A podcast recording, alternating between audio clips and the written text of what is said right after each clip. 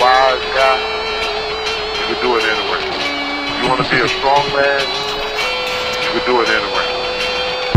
You want to be an Indian chief, cowboy, you can do it ring. You can't do it mall. The most electrifying line in sports entertainment today.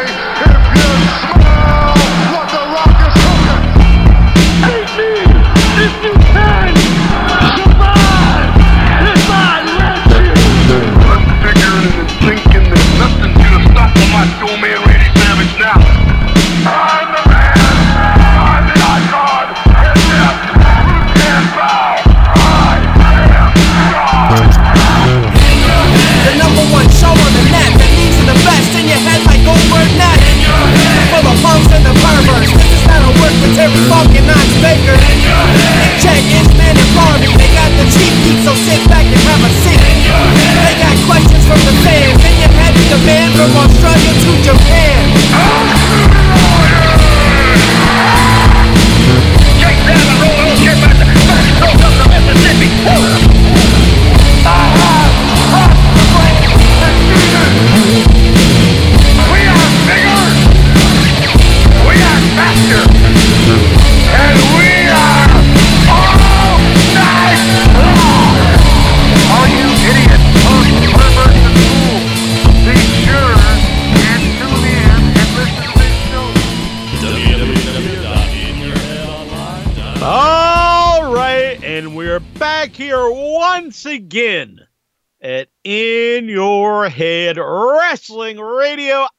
internet icon, the pride of the pilgrims, the most honest man in all of podcasting, Hollywood, Jackie Positive, and a damn handsome man. Flying solo tonight. Incher's playing pocket pool or pinball with like somebody he met on like Craigslist. And uh, Juju B's watching Jeopardy.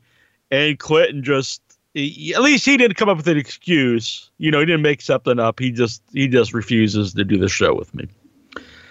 So, my last show here for a little while, because I'll be headed to Texas next week, going to Corpus Christi for South Texas Underground Film Festival. Uh, my my short film Umbilicus Desidero will be screening there, and I will be uh, interviewing and covering the event. It's gonna be a good time. Uh, I'll be back in February for a little bit, just probably a show or two. Then I'm off to film my next feature film, the first film that I'm producing and then I believe I'm off to Chicago. But uh, probably uh, I would think. Well, no, I think March. March. I might be. I might be going to something. I don't know.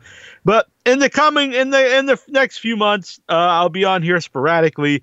But I will never leave the Headyverse. I just have a lot of things going on. It's a very exciting time for Jackie, positive Jackie Jones here. But my heart is always here with the Headyverse, and I will never leave the Headyverse. But I will say this: I've kind of left wrestling.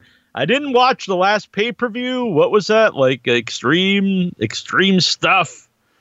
I didn't see that one, and I never caught up with it. I mean that I can't remember a time. See, I, the first pay per view ever watched live was WrestleMania two.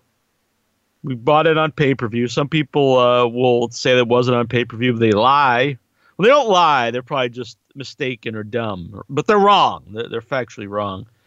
Uh, rented on a pay per view, and I watched every pay per view since then, at least the, the WWF, uh, NWA, WCW, ECW, and then every once in a while, you know, some other bullshit. Watch every pay per view live. And like if the cable would mess up or something like that, I would eventually, you know, get it somehow. It sucked on the early ones. I remember there maybe I think it was Chi Town Rumble, something like that. Uh, I, uh, the cable messed up, and then it was hard to get because it's not like today where you could just reorder it or watch it, you know, on uh, some other method or get a network. It's like, well, if I don't see it live, you got to wait for the home release, and that's probably like a year, and then it's like uh, it's like ninety dollars if you can even get anywhere. So, anyway, the point is, back in the day, if I missed a pay per view, I would either watch it immediately when possible or I'd be very upset. This time I missed the pay per view and I did not care. Couldn't care less about it. I didn't look up who won, what happened. I just couldn't care. And, um, you know, I don't watch SmackDown. I don't watch um, Impact. I don't watch um, NXT. I'm sure NXT I would enjoy. I'll say that. I do look forward to AEW every Wednesday. Now, I don't like to be a guy who comes on here and says, back in my day, or, you know, uh, I hate all current wrestling, all this stuff. My thing is, if I don't like it, I'm just not going to watch it. So, unfortunately, I don't really like a lot of this stuff. And it's not even that I hate it necessarily. I don't have, I'm not invested in it. So, it, it it's really bad that wrestling will get to a point where it does not entice me to watch it, even with the show. It's just like for the last few years, a lot of it was like I got to keep up with the stuff for the show, and then after a while, it's like I just don't want to watch it, and it's bad. It's sad. Like uh, I came home, and then last night. And I was home for a while, and I realized, oh yeah, Raw's on. So I watched like the last uh, 15 minutes of it or so. But the the days of me like, you know, making sure I recorded something or DVR'd it now or somehow by hook or by crook I would watch it are long gone. And you know that's unfortunate because uh, I'm a lifelong uh, wrestling fan.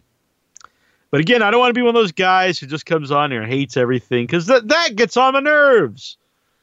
So if I don't like it, I'm just not going to watch it.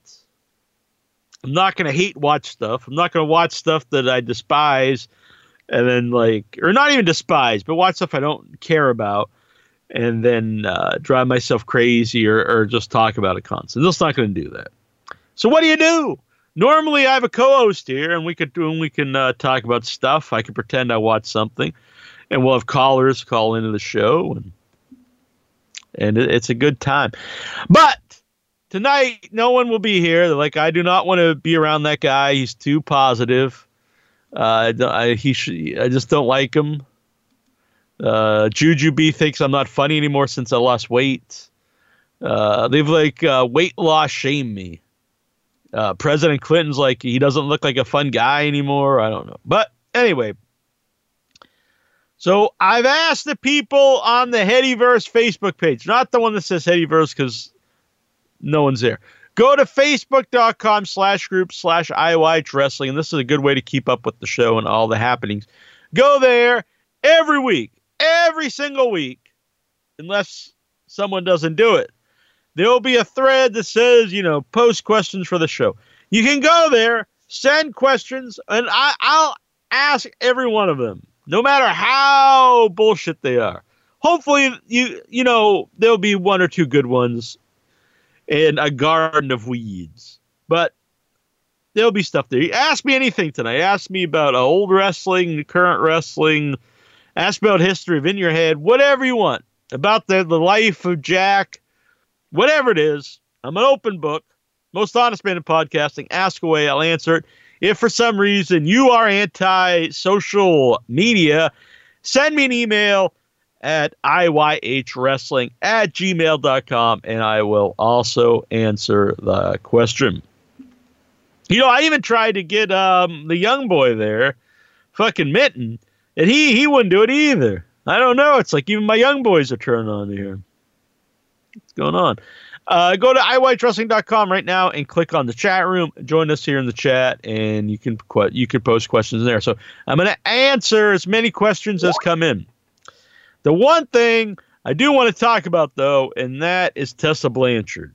Now, I don't know a lot about her. Anytime I've seen her, I've enjoyed what I've seen. She seems like a good wrestler and believable. So, all these people are tweeting. I guess how it started was she tweeted like, uh, you know, all the women out there they should they should uh, you know love one another or support each other. And then people like, what the hell, you hypocrite! You you're like a backstabber and you've done all these heinous acts. So I don't know if any of these things are true, but I tend to believe them when it's a plethora of people and they all have a similar story. Somehow I think there's something to that. I've also always wondered why Tessa Blanchard was never in WWE.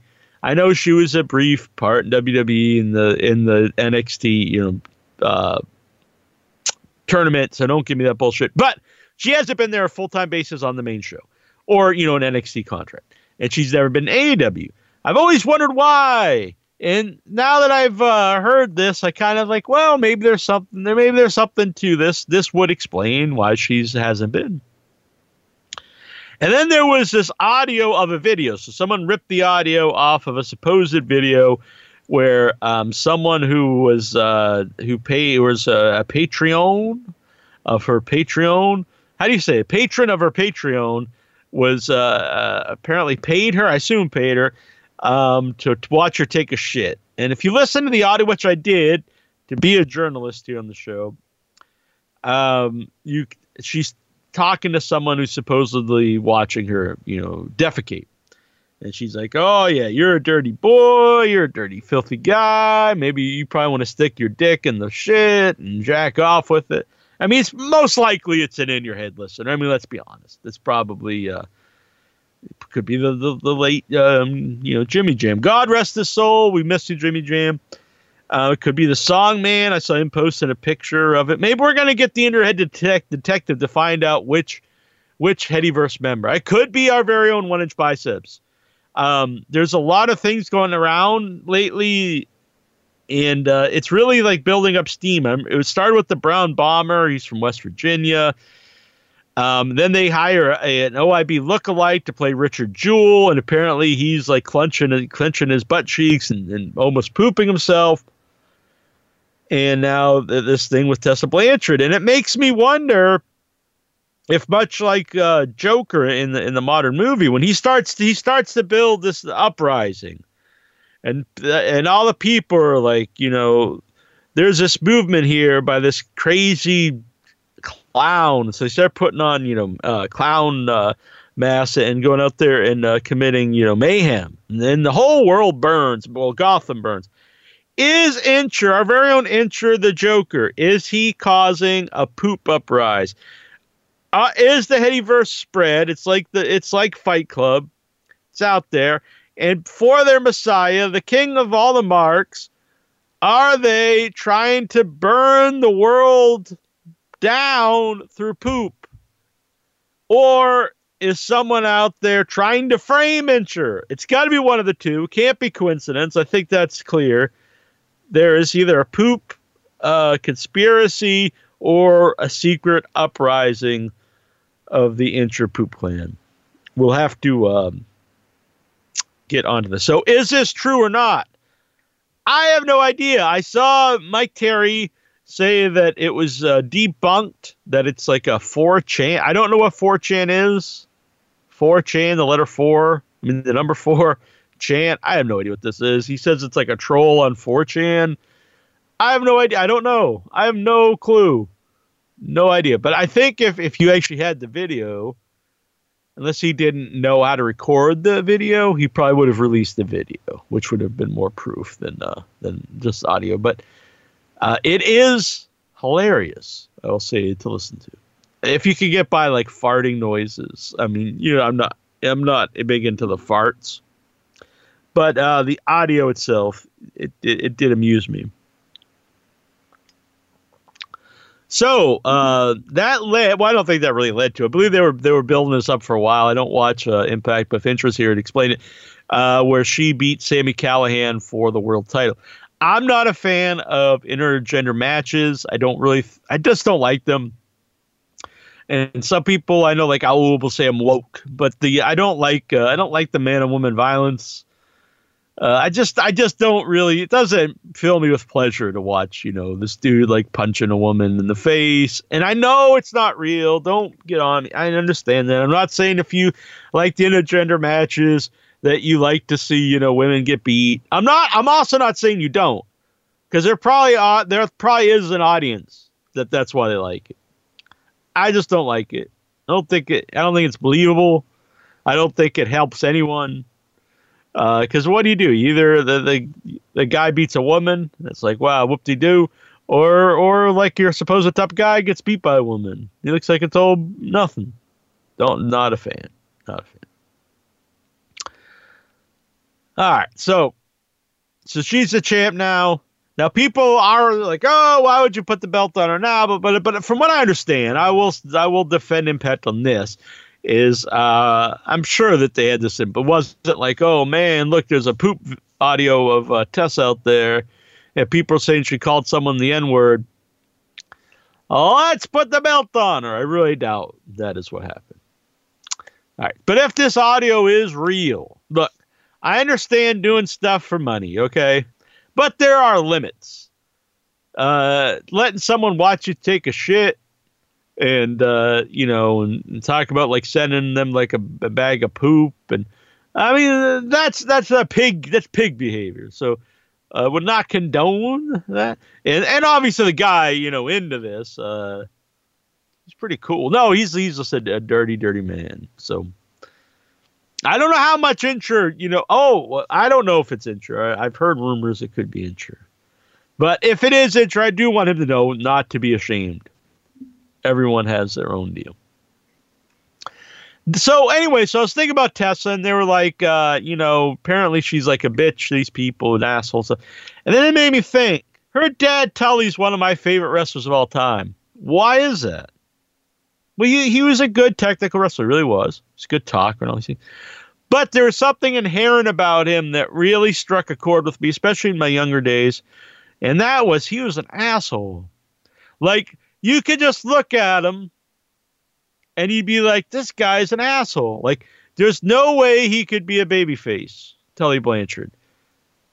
He was he was a hateable asshole.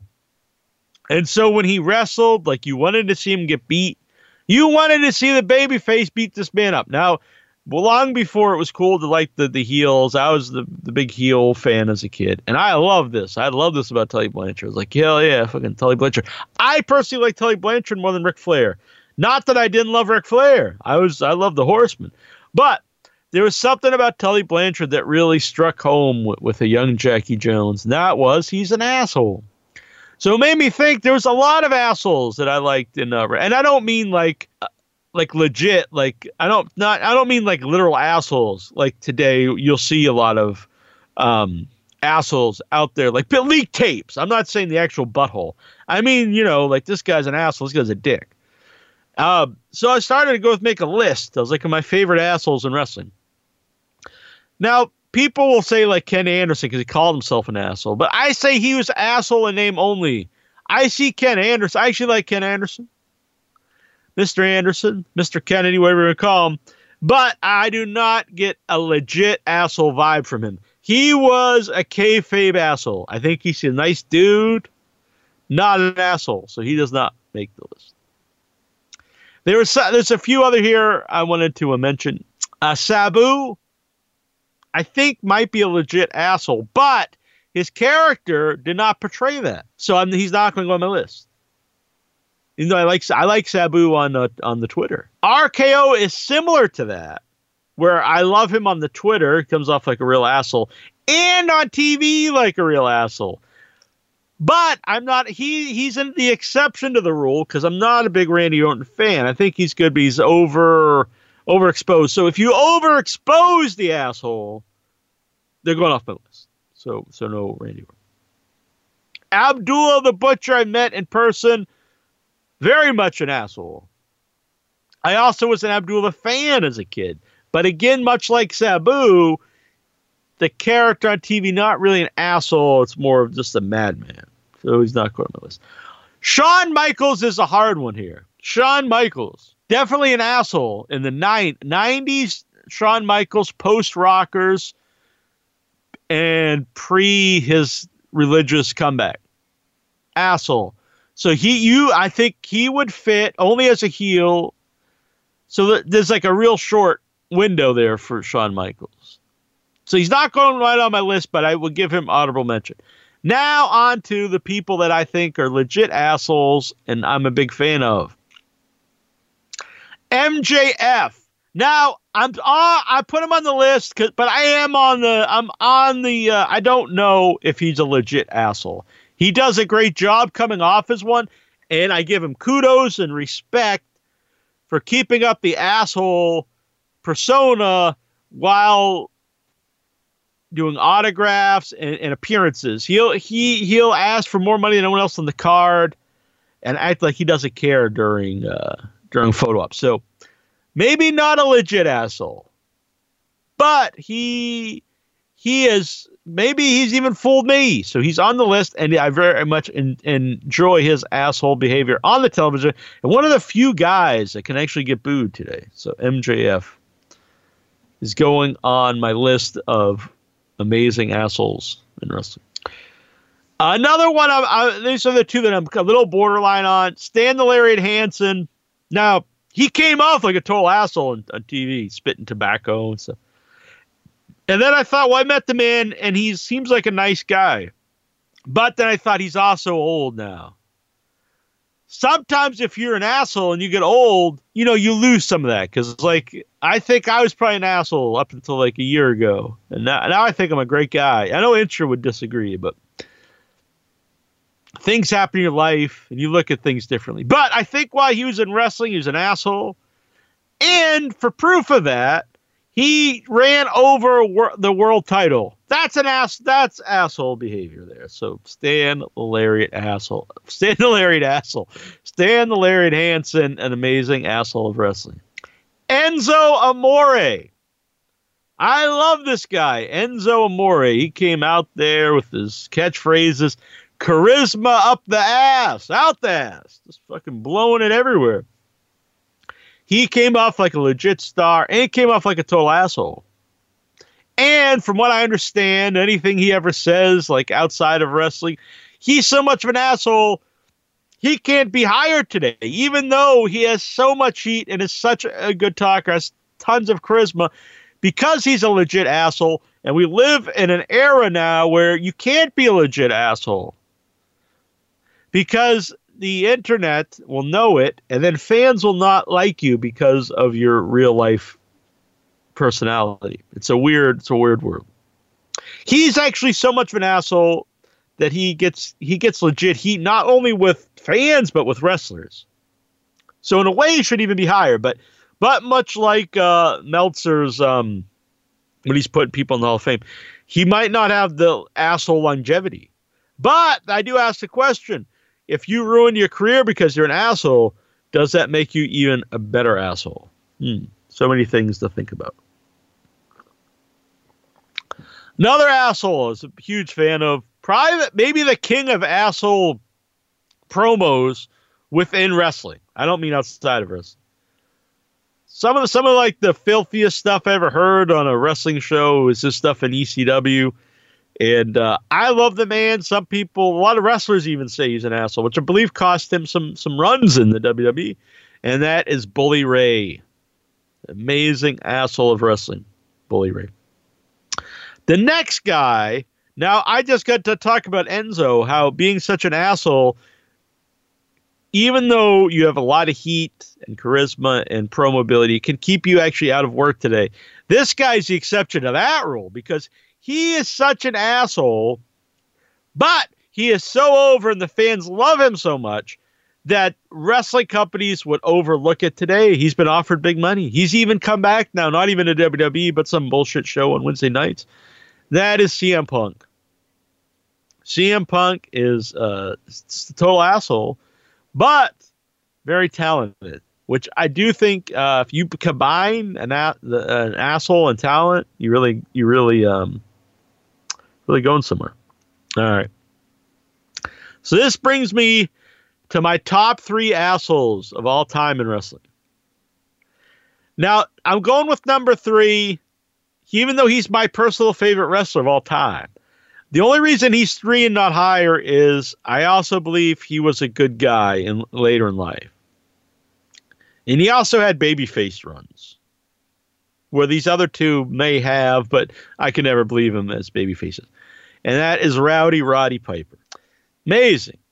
He is uh, my favorite wrestler of all time. Not he, is so good. I didn't care that he sucked. And I love Piper, so I'm just going to admit he was not a good wrestler at all. Uh, he had like a handful of matches I would call decent. One of them's not even. A couple of them aren't even really matches. Tell him and uh, Greg Hammer Valentine, uh, the dog collar match. Not necessarily a, a technical, not definitely not a technical wrestling match, but but a great uh, visual, great visuals, a lot of drama. His uh, Hollywood Brawl with Dustin Rhodes is really all smoke and mirrors, but it's very enjoyable. The only match I can really think of that is legit good with Roddy Piper was his match with Bret Hart. And a lot of it, hey, let's face it, is Bret Hart. But Roddy Piper, great asshole. When he was a heel, there's no one better. Nobody. No one was better than heel Roddy Piper. As he said himself, uh, Hulk Hogan wouldn't have been Hulk Hogan without without the heel Piper. I agree. I believe that. Now, um, Hulk Hogan is still huge. Don't get me wrong. I'm not saying he owes it all to Piper, but it really added a lot. You need you need the, the heel. You need the, the villain. My number two is a guy that actually I kind of disliked for a while when I was a kid when he was in the AWA. But then I saw the greatness. I was like, oh, he was so much of an asshole. He fooled me into not liking him. But now I get it. He is the man. And that is Larry Zbyszko. Larry Zbyszko, a wonderful asshole, and a great. Co- the man fooled the world into thinking he's a legend. I'm not saying he's a bum by any means. A living legend, mm, not so much, Larry. But he had so much confidence when he would just stand there and bold faced lie to the world and call himself the living legend people are just like, oh yeah, yeah, of course, Larry Zbyszko, the living legend. We have a Sandman here saying Ole Anderson. That is a good pick, I have to say. One I did not think about, but definitely belongs on this list would be Ole Anderson. I'll, I'll make up an excuse as why he's not onto my list is because he's a little before my day. I only saw the tail end of Ole Anderson as a wrestler, but definitely a great asshole came off like a real asshole. He did have that babyface run, but who the fuck believed that? No one wants, no one's gonna cheer Ole Anderson. And to this day, I could tell people have like this sixth sense, you know. If you and I think because I'm a, uh, especially a fellow asshole, I could tell. I was there at the at FanFest in the in the hotel room, eye to eye with the man, and I he could give me that little wink, and I was like, oh yeah, he's an asshole, but but he knows it, and he's also in on the joke. A lot of what he said was jokes. I stand by that. Ole Anderson, that's a good call. We'll, we'll add him to the list. But I already mentioned him. The greatest asshole of all time, Tully Blanchard. I, there's no way I can believe this guy is a babyface. He is just. You look at the guy. You want. He's the perfect heel. He's not. He's not a big guy. But yet he's not so small that you couldn't buy him beating someone. And then it would make you angry when he would beat somebody. God damn, he was good. I remember there was, uh, and his best stuff definitely not in WWF by any means, but there was a um, Survivor Series, and he gets in the ring, he gets tagged in, he does his little strut. You're like, oh man, these baby faces are beat his ass, and he immediately tagged out. That was fucking money. Money amazing. Just an amazing guy, Tully Blanchard. Great feuds with uh, my favorite finish of all time. The shard of the chair. Magnum TA is going to drive in his eye. Magnum. And Magnum doesn't even give up. And Magnum to this day will say, I didn't say I quit. And that's like, that's some asshole stuff right there. Because, like, they're openly talking about what wrestling is. But he won't even, he won't get Magnum. He won't give Magnum that, that little bit hey, you beat me in this, uh, you know, predetermined match. No, I didn't really say I quit. I just said yes. Like, hell yeah, it's fucking sweet. Tully Blanchard, the the the epitome of asshole, the epitome of wrestling asshole. Tully Blanchard, I love the man. So, for that reason, I can't hate Tessa Blanchard. Maybe maybe she's a maybe she's an asshole too. I don't know, but yeah, Maybe she makes videos of stuff come. I don't know. I don't. I I, I want to know. I probably don't believe it, but it makes me laugh. The the audio. So what the fuck?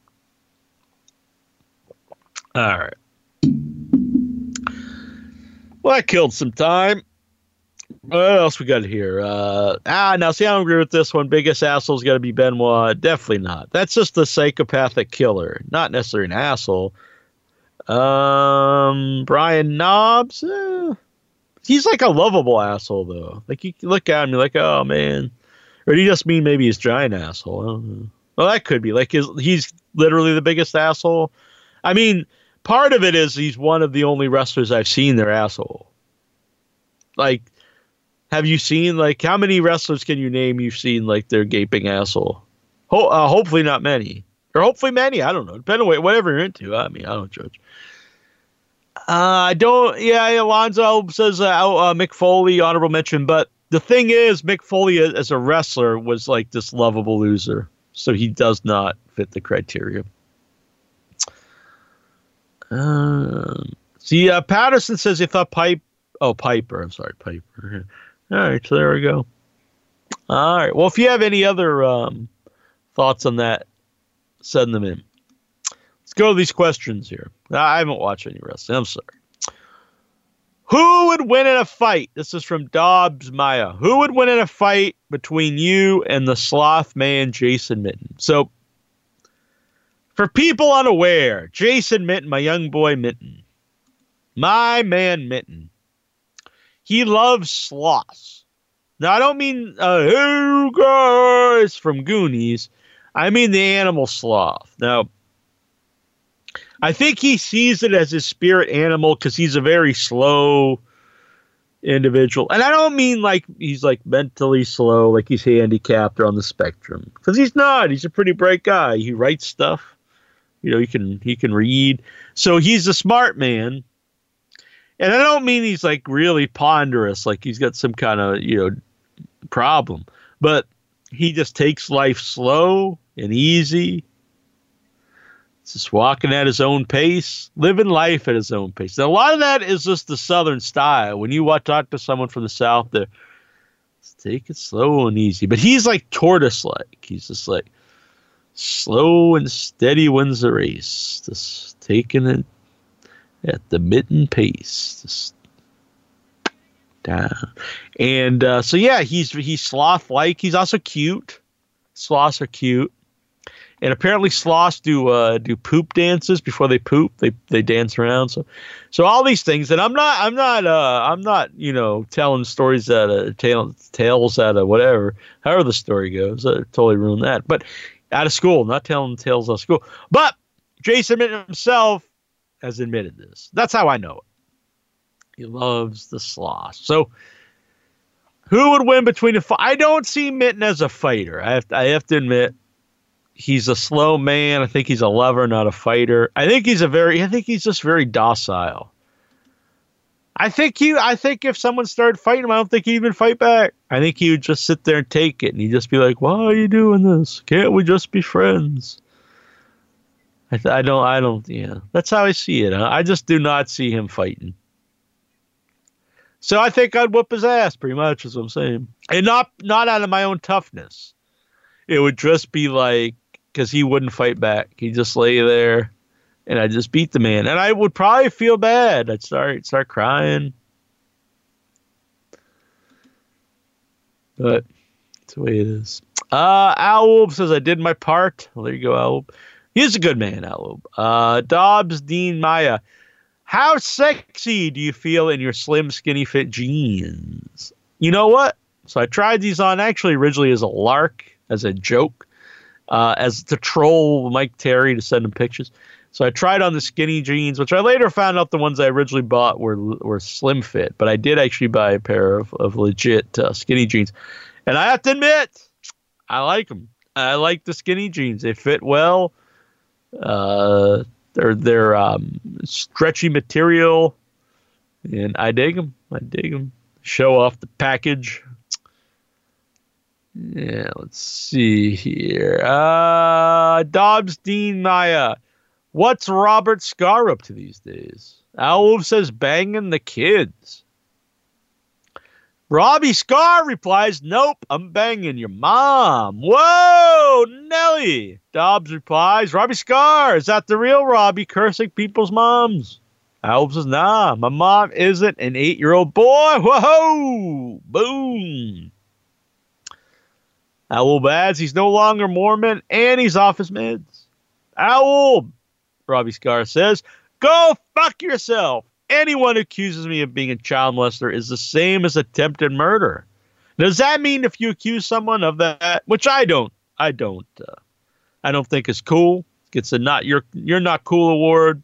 You should not uh, accuse people of you know banging children unless you think they do.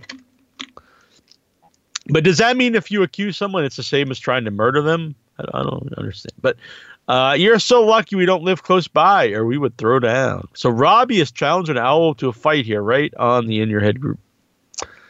Owl says, I would throw your punk ass down. Robbie Scar adds, I bet your mom is wrinkly and a cougar and she really wants, wants me more. Owl bats, I could say something really fucked up, but I don't want to go to people's families. Dobbs says heal, Robbie. Owl also doesn't change the fact that you're closeted homo pedo. It's getting like heated here. Robbie adds, ah, raw. I'm not actually. You're a lying bitch. And if I knew where you were, I'd have you served with the lawsuit papers, lawyer papers from Robbie, because that is slanderous and a lie. It's not only slander, it's a lie as well.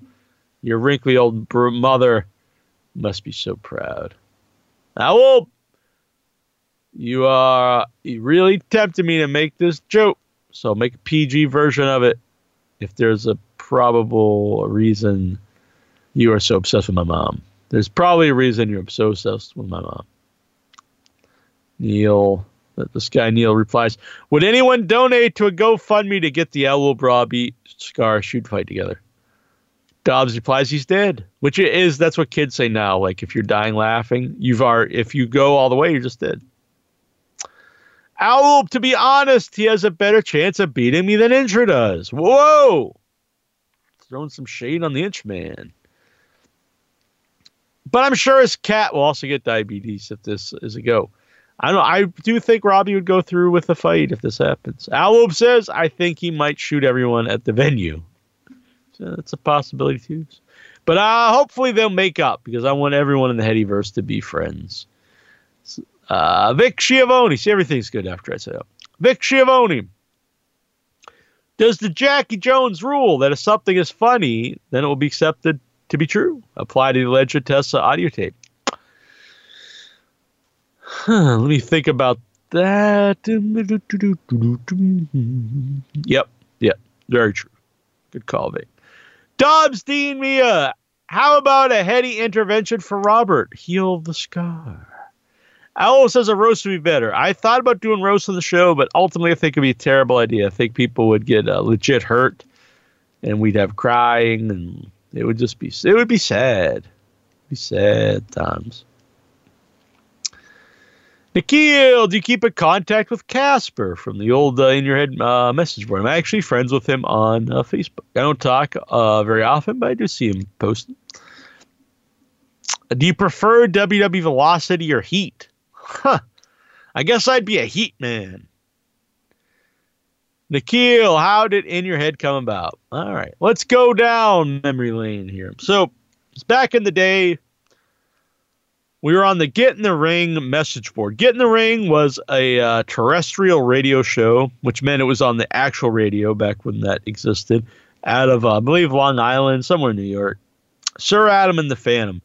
And so this was pre-podcast days, so the uh, the wrestling shows online were primarily ones that were in real radio that also started to stream their content or you know put up their their uh, archives uh, on this new internet thing to to uh, to gain a new audience.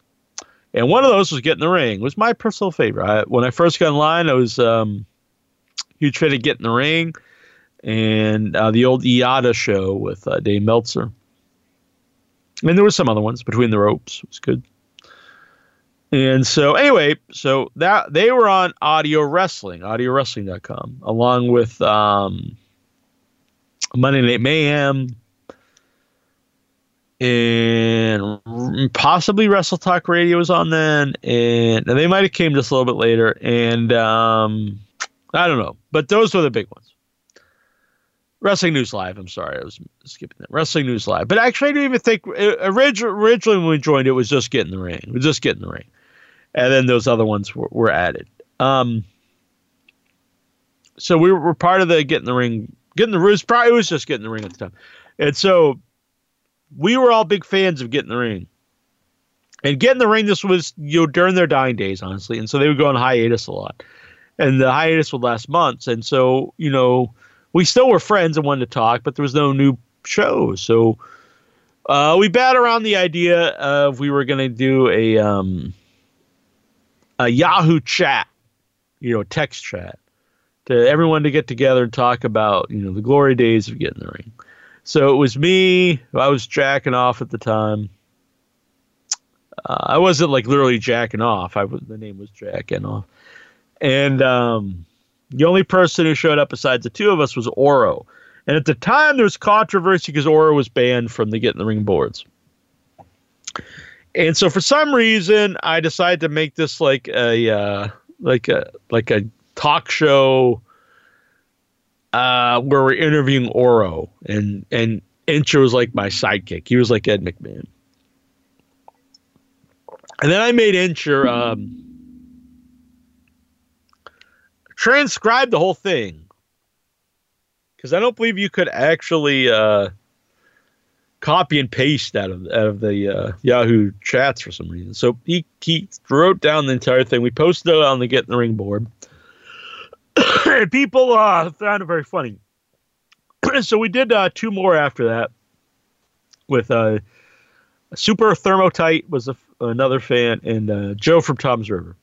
Uh, Joe from Tom's River was uh, one of the main fans, like ourselves, and I guess co-hosted Get in the Ring at one point in time, along with myself. And uh, so then we decided we toured around the idea. Let's bring this to uh, to an audio show, and the idea was we would interview wrestling fans. This was it was to be a mockery. It wasn't to, you know it was a parody of a of a pre podcast parody of a wrestling show where we would interview fellow wrestling fans. Uh, so the first show, the first guest was Barbie, Barbie, uh, Barbed Wire. who wasn't Barbie Richards yet, Barbed Wire. Now there's a lot, of some controversy here. Who invited him to be part of the actual show? Uh, he told me Incher did. He tells Incher I did. I really think he just started showing up. Which hell, what? Why not? It worked. So we did uh we did a show with Barbie. That was the first show. We recorded the Barbie interview because he's in England at one time, and then Incher and I did the the post show another time. I think we actually did the post show first, and then we were trying to get the Barbie interview. So we put that together. The idea then was to do some more, but people were flakes, and we never did like other guest inter- guests. You know, I remember Casino Man was going to be on, and some other people. That never materialized, which thankfully, because that would would have been short list show. Um, I had a lot of fun doing it. I believe Incher had a lot of fun doing it. And so we posted it and people liked it. They had a good time with was funny. So we started to do it as a regular show. I never thought we'd get guests or anything.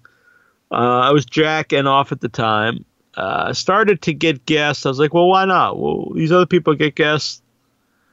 I personally thought, and I do believe you have to have confidence in yourself to succeed, you know, on any level and anything and I thought, you know, I think I could, uh, I think I could do a better interview than, um, than, uh, than a lot of people. I'm not saying the best, but maybe the best. No, I don't.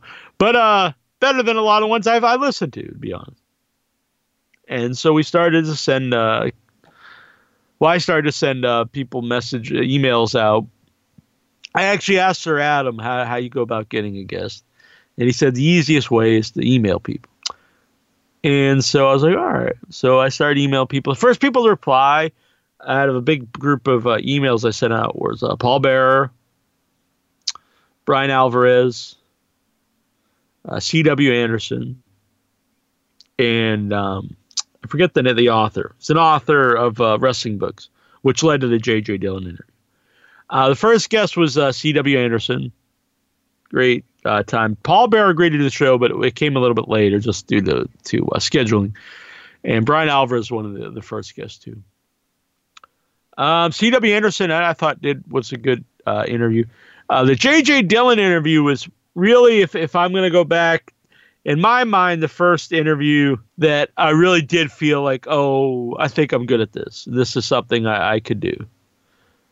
And um, I really felt I read his book. I took some notes. I, I was prepared, and not only I did I think I asked good questions. I mean, we we did a good job. Um, I thought it was entertaining too, which is something I strive to do even at this point is to have something that's uh, hopefully on some level is uh, is educational or whatever, but also entertaining because I I personally like to be entertained when I listen to an interview, not necessarily like uh, 60 minutes or I know some people have criticized me and I'm not saying they're wrong. It's just not my personal uh, uh, style. I don't ask a lot of hard hitting questions but I don't I don't bring people on to set to like you know uh, surprise them. I really people bring people bring on to have a fun conversation, and uh, that's my personal and stuff that I like to listen to. I don't really don't like to listen to something where someone's getting attacked, and uh, so I like it. It's something that I would want to listen to.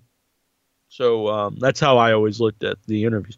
But yeah, that JJ Dillon one I did feel was was uh, was good, and I thought you know all right let's uh, let's go forward with this. Um, the first interview, which I mean, JJ's a huge name, honestly, but the first one where I was like, wow, I was like, this is uh, this is big because we got Terry Funk on the show because Terry Funk's one of my heroes of wrestling. It's amazing. And so I always remember this. I know I've mentioned this many times, but so Terry Funk's on the show. Great interview. And at that, I mean, he's done a lot of great interviews, but I remember at that time he did a string of interviews for like Meltzer and different ones that I didn't personally love because they always uh, really focused on like uh, deaths in wrestling and injuries and just like kind of depressing stuff. And it, you and it was like a very somber Terry Funk interview. And so my goal in that interview was to have an entertaining Terry Funk interview. In my opinion, definitely succeed. I really love that interview. And so we have him on, and uh, Duckman calls in, the man who does our um, our theme song. And uh, so he's like, "Hey, this is Duckman. I got a question for Terry Funk. Is it true you you fucked Missy Hyatt on the Thanksgiving table? And so I'm like thinking in my mind, oh fuck, Terry Funk, one of my heroes, gonna hang up on us. He's gonna tell everyone because I just in my mind I'm like, you know, wrestlers all know each other. Tell everybody else don't fucking do the show. They get you know people call in and sabotage you with these fucking questions about fucking Missy Hyatt without missing a beat. Terry Funk goes, No, it was the Christmas table. And I knew right then everything was all right in the world. And through the Terry Funk interview, and uh, so th- those group of interviews, C.W. Anderson for coming on, the, being the first guy to come on the show. I think Bryan Alvarez and Dave Meltzer, in my mind, anyway, probably to other wrestling fans, it kind of made this show legit because those are the, especially Meltzer for me, uh, nothing against Alvarez, but Meltzer for me, someone you know you grew up reading. It's like, well, this this legitimizes the show. Uh, JJ Dillon for me gave me the really big confidence. Like I think I can also not only do this, but I think I can do it well. And then guys like Gary Hart, Paul Bearer, and Terry Funk, not only big names, but legends in wrestling that have great minds, but also will have fun, which to me really uh, help mold what in your head uh, would become and my interview style going forward through in your head, uh, without your head, and uh, you know anything else I do. I do a lot of interviews now, not so much wrestling, uh, which is odd, but this is the way things worked out. So uh, I think that's a good like starting point of uh, where in your head started. Uh, the technical side, Incher took care of that. I had no idea how to do any of that. Um, so you just want to record the shows, and this was before there were websites that you know you could just go and either pay money or even free sites that where you could do your own online you know uh, podcast. Um, so he had to figure that out. This was long before, like I'd never heard of Skype. I'm not saying Incher, you know, discovered Skype, but he's definitely the guy that that I first heard about it. And I remember specifically him telling other shows to use. He tried to get get in the ring to use it, and they called us assholes uh, Wrestling News Live, I believe it was. Yeah, Wrestling News. Yeah, no, I know for a fact Wrestling News Live uh, started using Skype through through us, And so, um, you know, that's just the way things worked out. Uh, I was definitely a different guy back then, if I can get real here from it. Uh, I was in my late 20s, uh, an angry guy, an angry man with a lot of angst. Uh, I don't think I would have been able to do the show under my real name. I wouldn't have had the confidence. Um, even my uh, my uh, like established internet name, Humongous. Uh, so the the jacking off character really was like a troll, an internet troll, and uh, through using like that different name, you know, I could. It was freeing to do what I wanted to do on, on the show, and I think over over time, uh, that jacking off is definitely no longer around. He's a, I mean, that was that was like total character, and it slowly just became me. And me myself has slowly become uh, more like uh, what I've been on the shows, and then eventually it's just you know one person. But uh, yeah, it's a good time. It's uh, it's uh, you know, not to get sappy, but definitely uh, it's a life changing thing doing doing uh, in your head. And maybe some people think that's really lame, but I mean, it's uh, doing it for 15 years. And a big part of my adult life is doing these podcasts, and they've uh, for me expanded into other um, avenues and other um, experiences. I've traveled all around the country at, at festivals and conventions. Um, a lot of them bring me in. I don't. I won't do a convention unless they uh, bring me in. Um, and that's not to pat myself in the back. It's just you know what I do. And uh, you know, I've covered events through them. I've I've hosted panels. I've uh, gone overseas uh, to England. You know, at a at a movie festival. Um, and now a new chapter is uh, you know, um, is uh making movies. I mean, I know that they're low budget independent films, but uh, it's a great experience. Uh, in in December, you know, being on set and uh, and actually being part of it. It wasn't like I was just there covering it for the website. I was, you know, actually part of it, uh, producer, co-creator, and um, and had a starring role in the movie. And then upcoming the movie that I've uh, that I helped uh, create. Um, a lot of the ideas are mine. Uh, my my partner Michael Epstein actually, you know, wrote the the script, but a lot of the ideas in it are mine. Some of the dialogues mine too as well. Uh, and uh, we're going to be um, filming that in uh, in February. It's very exciting. So yeah, through all this stuff, uh, a lot of friendships and built a community, and uh, yeah. So there you go in your head. Thank you. Good times. Uh, da, da, da, da, da, da. Owl brings up Jack stealing Get in the Ring guest book. So that is a story in itself. Was all right. So Joe from Tom's River. He was doing the recap. No, he wasn't doing recaps. I did recap. This. Oh, here's another thing I want to add. A lot of people ask me how to get guests and all these things, and I give them, in my opinion, good advice, real advice. Also, big thing people don't think about is once you do these shows, you got to get it out to the world. And uh, a way I got out to the world was I I will say I paid my dues. I would do the written recaps for Get in the Ring, which sucked. I hated doing it. Thank you, Vic, when he does ours. Uh, you write out you know the transcript of, of the of the show, uh, send it out. In in a, in exchange for that, they would write you know thanks to whoever. I think that I used humongous name um, of uh, inyourheadonline.com. So I would get the uh, the plug in for in your head by doing the work for Get in the Ring. This definitely helped the show. I mean, it got it got the the show out there, especially the time when there wasn't thousands of, of podcasts. It really definitely uh, helped us. So uh, where was I going with there? So anyway, um, Joe from Tom's River for a short period of time was helping get in the ring uh, book guests, and how he would do that was they had a guest list of names and phone numbers um, for throughout the. I don't know how long they were on. I'm going to say 15. I'm not positive. Maybe 12 years, something like that. And so he emailed me that list. I and un, uh, like unsolicited. I didn't say, "Hey, give me this list." He just emailed it to me. He's like, "Hey." You could probably use this. I think he had some kind of falling out with Sir Adam, and to try to get back at him, he sent me the, their master list, which really is not a good thing to do. Never send people's uh, home addresses, emails, uh, phone numbers out, especially phone numbers, without their permission. That's not good. The only guest we ever booked through that, I'll be perfectly honest, was Iron Sheik, which granted is a big guest, but um, I tried a couple people, and honestly, it was just an awkward thing to call someone cold and be like, "Hey, we do the show," and they're like, "Well, how'd you get this number?" And then I either had to make something up or say this guy sent it to me. So I just didn't feel comfortable doing that, and I don't think it's right. So, uh, but it, it did it did uh, result in the um, Iron Sheik interview, but it wasn't stolen, and it, uh, I only used it one time. Uh, let's see. Nikhil also wants to know where's the Potato Man. You know what? I don't really know. I know he's uh periodically on on social media. I don't know when the last time he has, but um, yeah, he used to. Uh, so what happened was people don't know. You know, uh, our third guy on the show was Barbie Richards, and I'll be honest. Again, I was a young guy.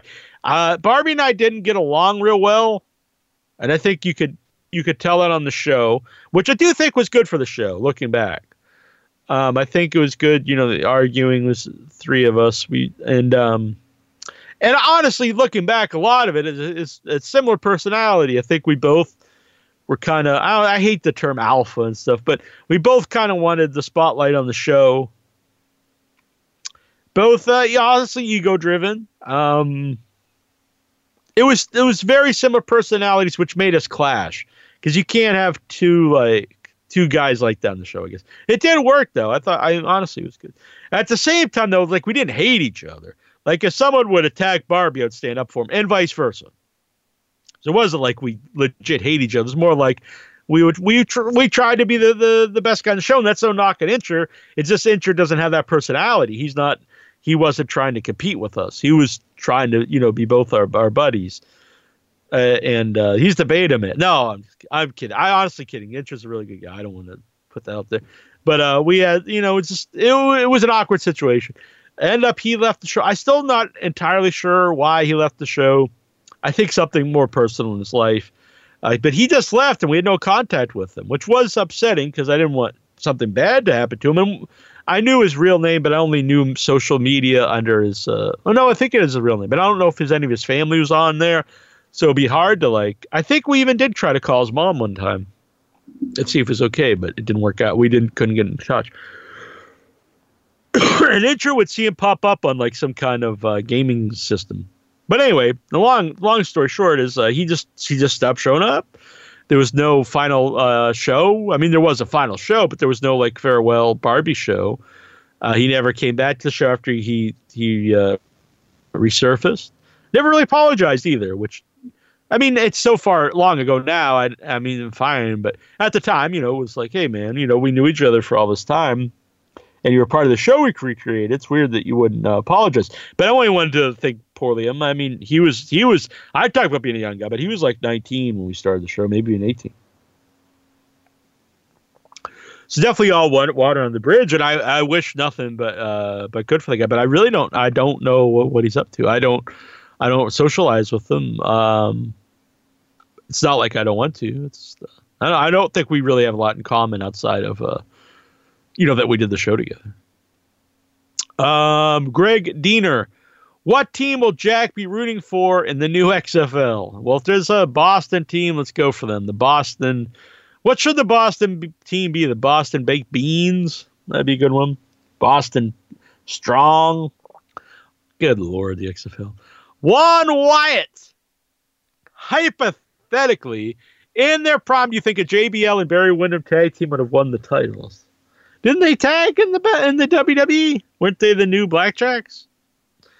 Um, like I don't know. And Barry Windham's a much better wrestler in his prime, but uh, JBL was a big dude and had that look. So I mean, yeah, why not? Sure.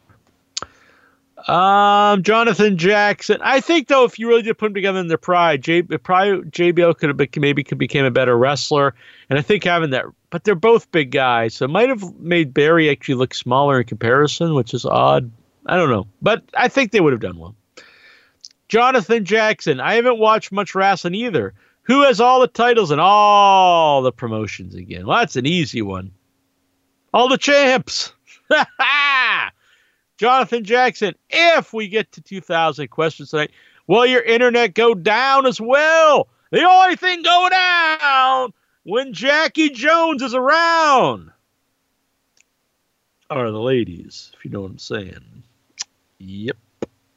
Jonathan Jackson, has Incher ever spat in any up and coming podcaster's face and called them racial slurs? Damn, well, he's calling Al racial slurs all the time. But um, I don't know if he's an up and coming podcast host. No, in all honesty, Incher has always been nice to uh, people who've asked for help. I used to be more the guy that just would not reply. Uh, I'm a kinder, gentler dude now, but I didn't have time for that shit. But he would always try to help. I'll give that for Incher. He would try to help even the established ones, like get the ring, like I was saying, and they would just meet him with, "Hey, fu- why the fuck are we talking, you asshole?" Which I remember really hurt Incher's feelings at the time. Joseph Fargi or Goja. What was the greatest angle in all of wrestling? Good lord. The greatest thing. NWO. Was fucking awesome. The, New World Order, the uh, Hulk Hogan heel turn was fucking great. That really kick-started wrestling again. Started the boom period. Steven, now did it have the best ending? No, but the beginning was fucking great. For the first few years, amazing. Steven Butler, do you know how many live wrestling shows you've attended in your lifetime? Uh, probably not as many as you would think. Um, I've been to a bunch, but really, I've I want to say maybe twenty at the most. Not, I mean, not really, not really a lot. Al Ulb, how many times do you think Pat Patterson has watched Lars Sullivan's porn? Huh. I I do recall from his book, doesn't he kind of like to uh not like how do I say this? He like would like to like pull ribs on like straight guys. And if he knew that this was a straight dude, like getting his his, his wiener blue uh, sucked on, he'd probably love it. But I think he he'd love it just in a laughing way. I don't think he'd be jerking it or nothing. I think he'd just be watching. Say, oh, this is banana, and he'd just be laughing. All right, Dobbs, Dine, me, Dean, Mia wants to know. I have some. Well, good man. That's a good man, Dobbs. Marty Van Buren. If Liv Morgan were your sister, would you be a pervert? Nah. I don't get this. Uh, this whole is this. I know Clinton has posted this. President Clinton on the on the Facebooks. This this uh, like subgenre of like people who wants to like videos of banging their their stepsister and stuff. So I assume there are people out there who really who really into that. I guess it's is it just the taboo? I don't. I it's not one I get. Not one I get. Dorian Doc Patel. Do you think someone from and I guess I was too about Liv Morgan. Lot much better before they recreated her. Much like anything in WWE. Like, hey, this this person's really good. Let's get behind them and totally take away everything that makes them interesting. By the way, another one here. Well, I do think about. It, I did watch Shannon Rob. Last show, last week, Big Show made his return to Raw in like two years, and really came off like a big deal. At first, I was like, "Oh God, the Big Show." But he came off like a big deal. It was really over. I was like, "Wow, they might have something here." You gotta have at least like a good run with the Big Show. One last run. What the hell? And immediately the next week, he's beaten and laid out. Totally ruined. Now he's just back to another wrestler. I it's my I that's mind boggling. Dorian Doc Patel, do you think someone from NXT will win the Rumble to main event Mania to get more eyes in the brand? Um, well, I don't think it's working that way this year. I believe whoever wins the Rumble just wins the belt. But that's for the men's. I guess you could do it with Rhea Ripley and the women's one, and then she main events. That's actually a smart idea. I can see that. I can see that. Bryce Edwards. Why was Scott Hall never made a world champion? As far as I remember, he wasn't as Razor Ramon or just himself. No, he wasn't. I think a couple reasons. One, it was the era. Um, not everyone was world champ. They they protected the belts more, especially the world belt, and only you know a select few people won the title. If you would look at the rosters of uh, the 80s and 90s, or you know 70s as well, it's filled with guys that if they were out today would be multiple time champions. There's no doubt. There's no doubt that Scott Hall or Razor would be multiple time champ today.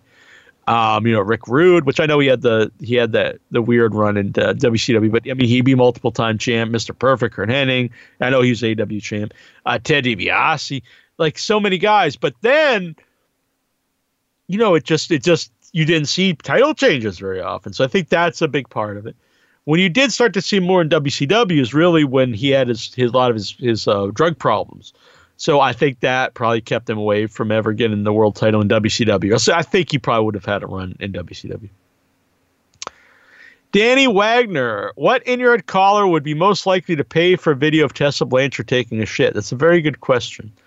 Um, Dobbs thinks Swax. I could totally see that. Swax is a good call. I think Swax, Songman. Uh, they're probably the two up there. Maybe Tazo the Greek. I could see maybe Tazo. Uh, William Morey, if he was around. William Morey. Oh, that might be. That might have been who it was for.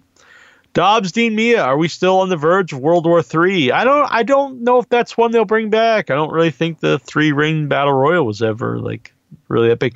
It's weird. I'll see every once in a while that pop up on Facebook. People are like, World War Three is better than the Rumble, and it's like, no, it wasn't. Like I, I get it. I love WCW two, and I think WWF WWE gives them a bad rap in their videos, and they didn't do shit, blah blah blah. But come on. They also did do a lot of shit, and World War Three was one of them. In no way was any World War Three ever as good as even the worst Royal Rumbles. It's just not. Dobbs, does Incher think he has a chance to win the Impact Championship now that a woman has it? I have a theory on this. I would say no, because if you pay attention, the fight that the last fight that Incher lost was to a woman, so that might be his kryptonite. Beefington says, I want to see Incher clobber a bitch. Whoa. Boom. Uh, Asian sensation here in the chat room says that he's half Asian but half Chinese. I don't, I don't get, I don't get it. Uh, Jonathan Jackson, when is Incher getting a rematch of Takedown Jack? Bring it on, bitch. I'm under 200 pounds for the first time in, in 30 years, over 30 years since I was like 12. So I have a question for the Headyverse. Is me being almost nearly 150 pounds lighter, is that an advantage or a disadvantage? So would a heavier Jack had a better chance to beat Incher, or would a lighter, faster, healthier Jack have a better chance to beat Incher? Question out there. Ah, uh, Dobbs. Which woman in wrestling would you most likely to would you most like to have sex with? It was uh, uh, Liv Morgan. It's weird. I feel like a total loser saying, "Well, now." But the thing is, I don't. I I do think the makeover made her seem like just a typical fake-looking blonde. So it's it's taken her down a peg in my book. I think Lana's not as attractive as she used. Uh, I like I like I like Paige. Paige is pretty hot. She takes it up the ass. Um, always a plus. Um, see here. Let me go to the roster. Go to the roster here. WWE.com superstars. You just look at women. Well, Bayley has a nice ass, but I mean, Mike Terry might get mad if I say Asuka, but she's she's up there. Yeah, Ripley's too tall for me. Um, Tyler's still pretty hot, but I do I do think they've uh, taken away her uh, specialness. Uh, I don't know. Maybe we'll go with Liv Tyler for for the moment. Oh, it's uh, Mandy. Mandy Rose is gonna be up there.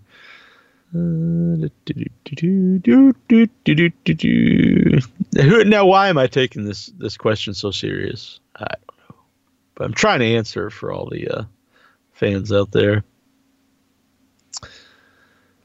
Uh, that bunny's pretty good looking on AEW.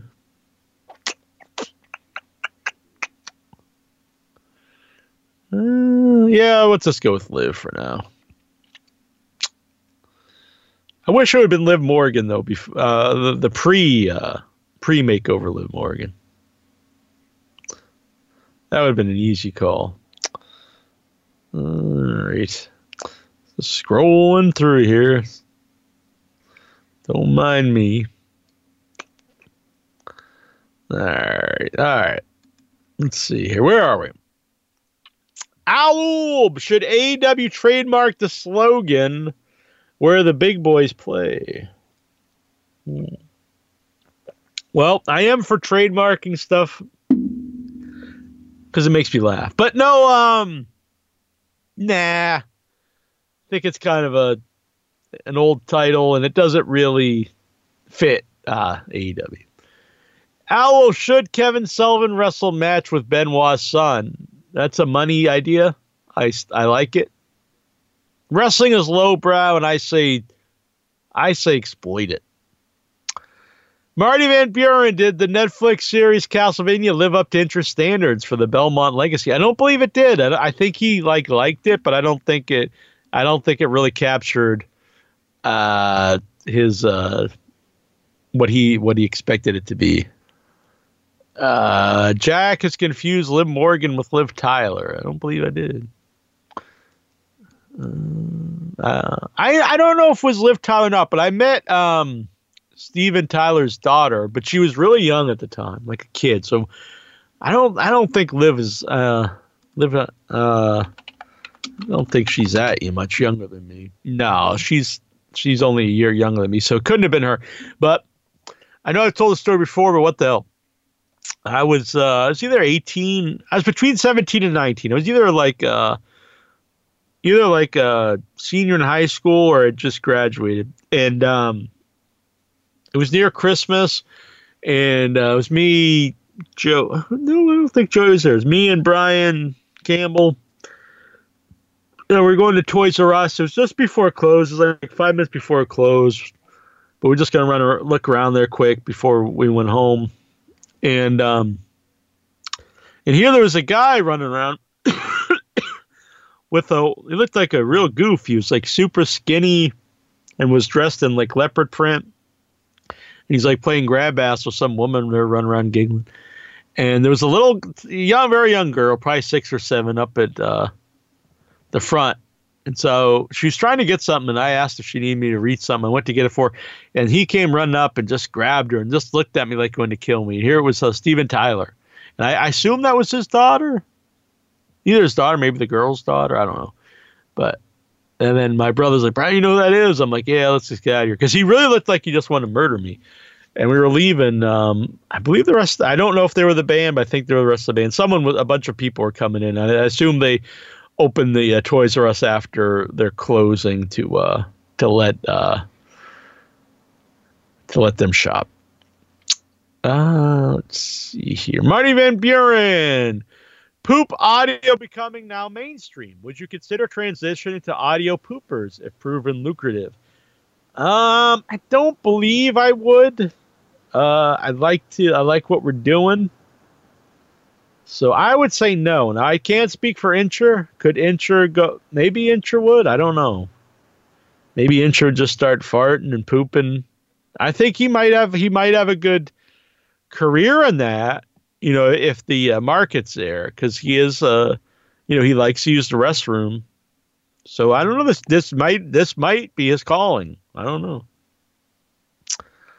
Oh, if you were going to give your co-host a pile driver on the outside, would you pull back the mats? Well, if I was giving Juju be pile driver, it'd be a totally different pile driver than I'd be giving Incher Clinton, if you know what I'm saying. By the way, pile drivers What's with everyone doing the uh, Canadian destroyer everywhere? I saw a little clip of the Tessa match, and she did like two of them in a row. It wasn't even the finish. She did like two of them, and then did another move, and then like they do them all the time now in AEW. And I like AEW and stuff, but it's weird that the Canadian destroyer is just like a suplex now. It's like everyone's doing multiples of them. Owl, did WWE accurate, accurately portray a fist fight? Uh, I mean, I wasn't against this idea. It's just like a brawl. I think it's kind of dumb when you have like these three brawlers, especially the Giant Big Show, that they lose to to Seth Rollins. But I understand they cheat and stuff. But I don't know. They couldn't they? Have, I know the the rules where they had to beat all three guys, but uh, I think it was a big mistake that Big Show in that one. Um, Dobbs, who's winning the Rumble this year? That's an interesting question. My guess is someone not in the company right now, because that's how they're going to put the belt on. Their debut match will be in the Rumble, and they win the belt from Brock Lesnar. Who that is, I'm not sure. It might not even be like an active wrestler, or maybe it's like uh, some MMA guy or something. Maybe maybe Shaq. Shaquille O'Neal enters the Rumble. This is my, okay. I'm going to go out on a limb. Shaquille O'Neal enters the Rumble and beats Brock Lesnar and becomes WWF WWE World Champion. That's my prediction. Making it here now. No one else has thought of this. Oh, do you think Vince is jealous that Trump got more Saudi blood money than he did? I think anytime someone gets more money than Trump, he would he'd probably be jealous. Steven from Butler, would you knock on Aleister Black's door, please? Is that like a euphemism? Or would I just literally knock on his door? Huh. No.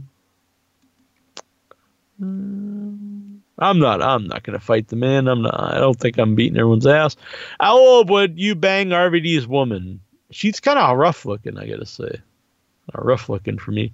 Jonathan Jackson, would you bang RVD's woman using RVD's move? So would I do like the five star frog splash on her? Interesting. Interesting.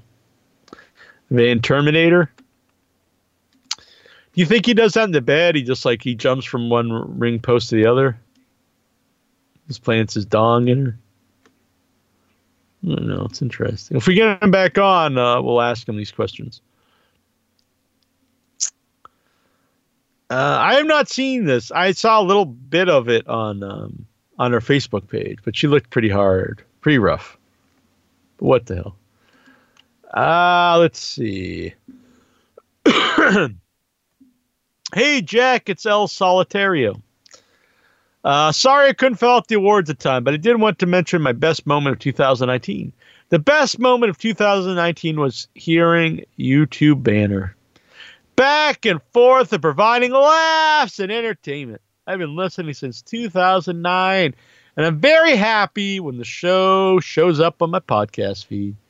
Thank you, and thank the Inchman for providing amazing shows all these years. P.S.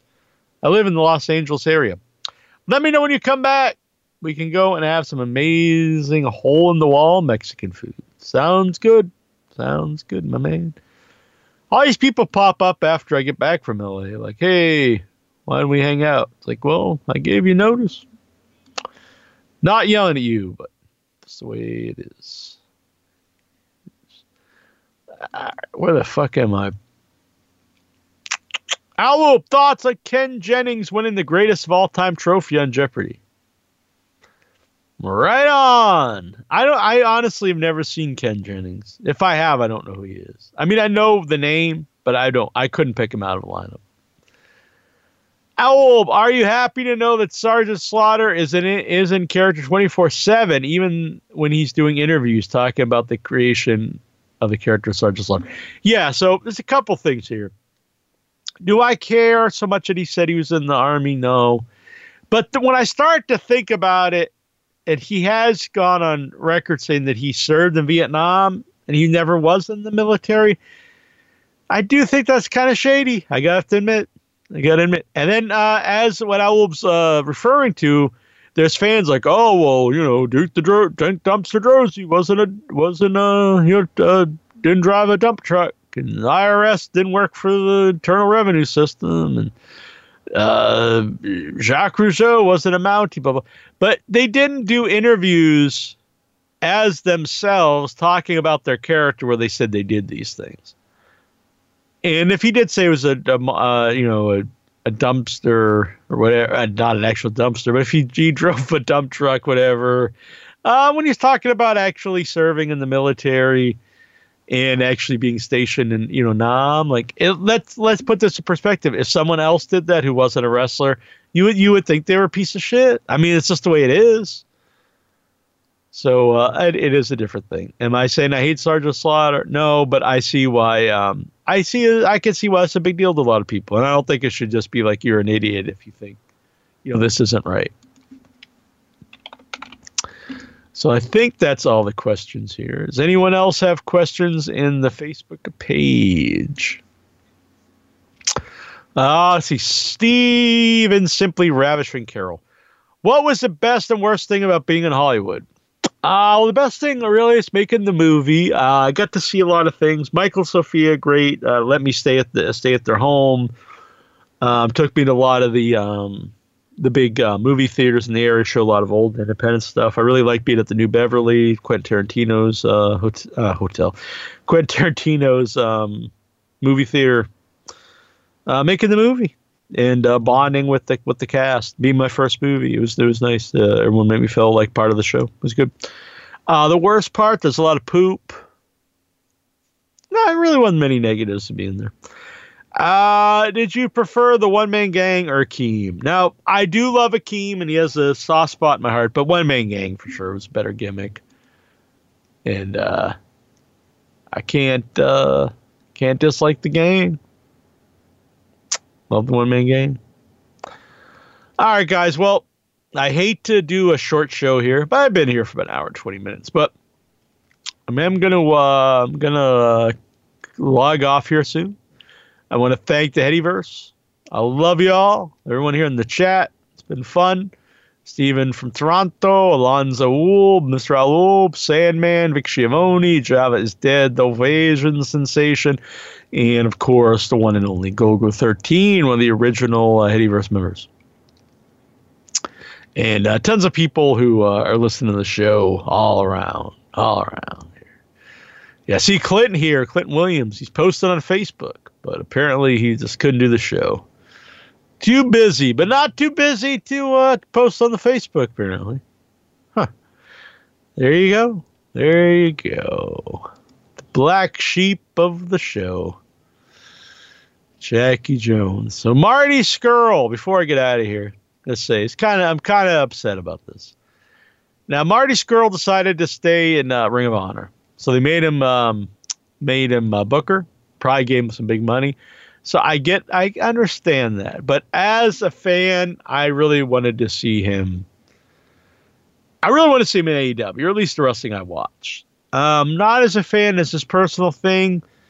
I mean, I don't even know if this is smart. I mean, is there really an upside to staying with Ring of Honor? It kind of seems like they're just treading water, or not even treading water, kind of like going downhill. Where I don't know how much longer they'll be. Does this hurt? Does this hurt your career? Let's say you stay here a year or two, and you're in a, a dying company. Does this hurt your chances when when you're done? I don't know. You only have a certain amount of time in wrestling, especially at this uh, level these guys work at, to make your mark. You know, I don't know all the details of what people offered him, but I think in this ti this day and age, they probably offered him big stuff.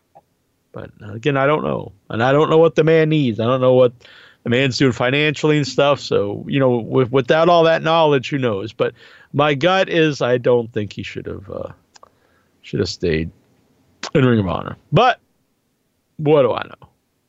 The fuck do I know? I'm not anywhere. Alrighty. So I think it's uh, time to get out of here. Want to thank all of you. It's been a lot of fun. I'll be back uh, in uh, February.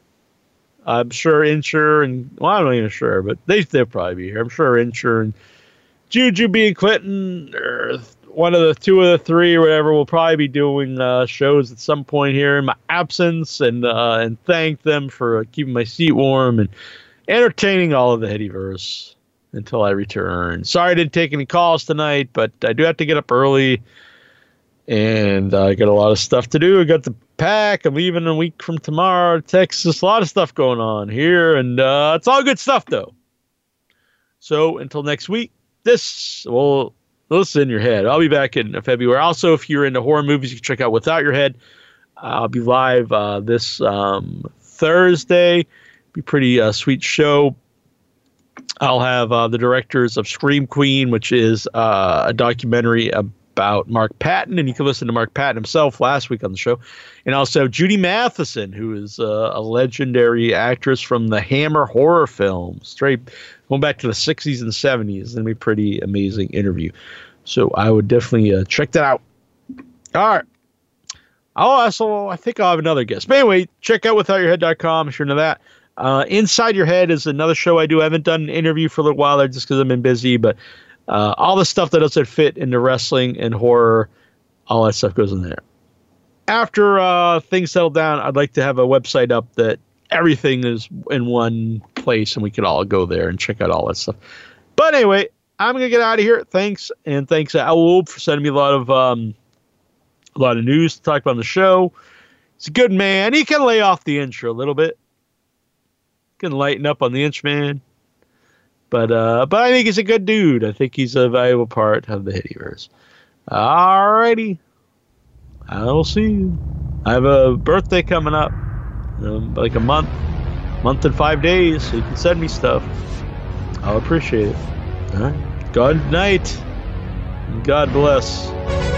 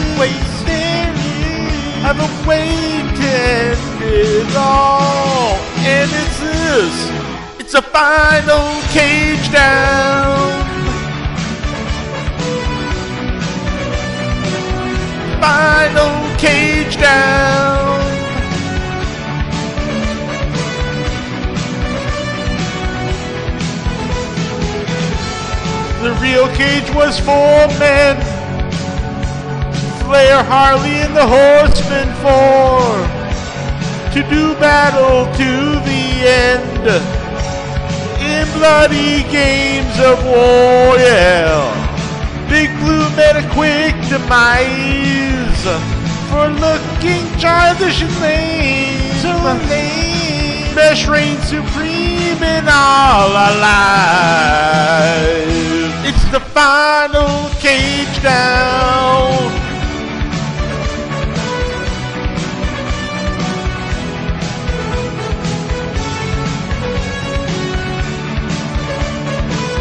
Final cage down.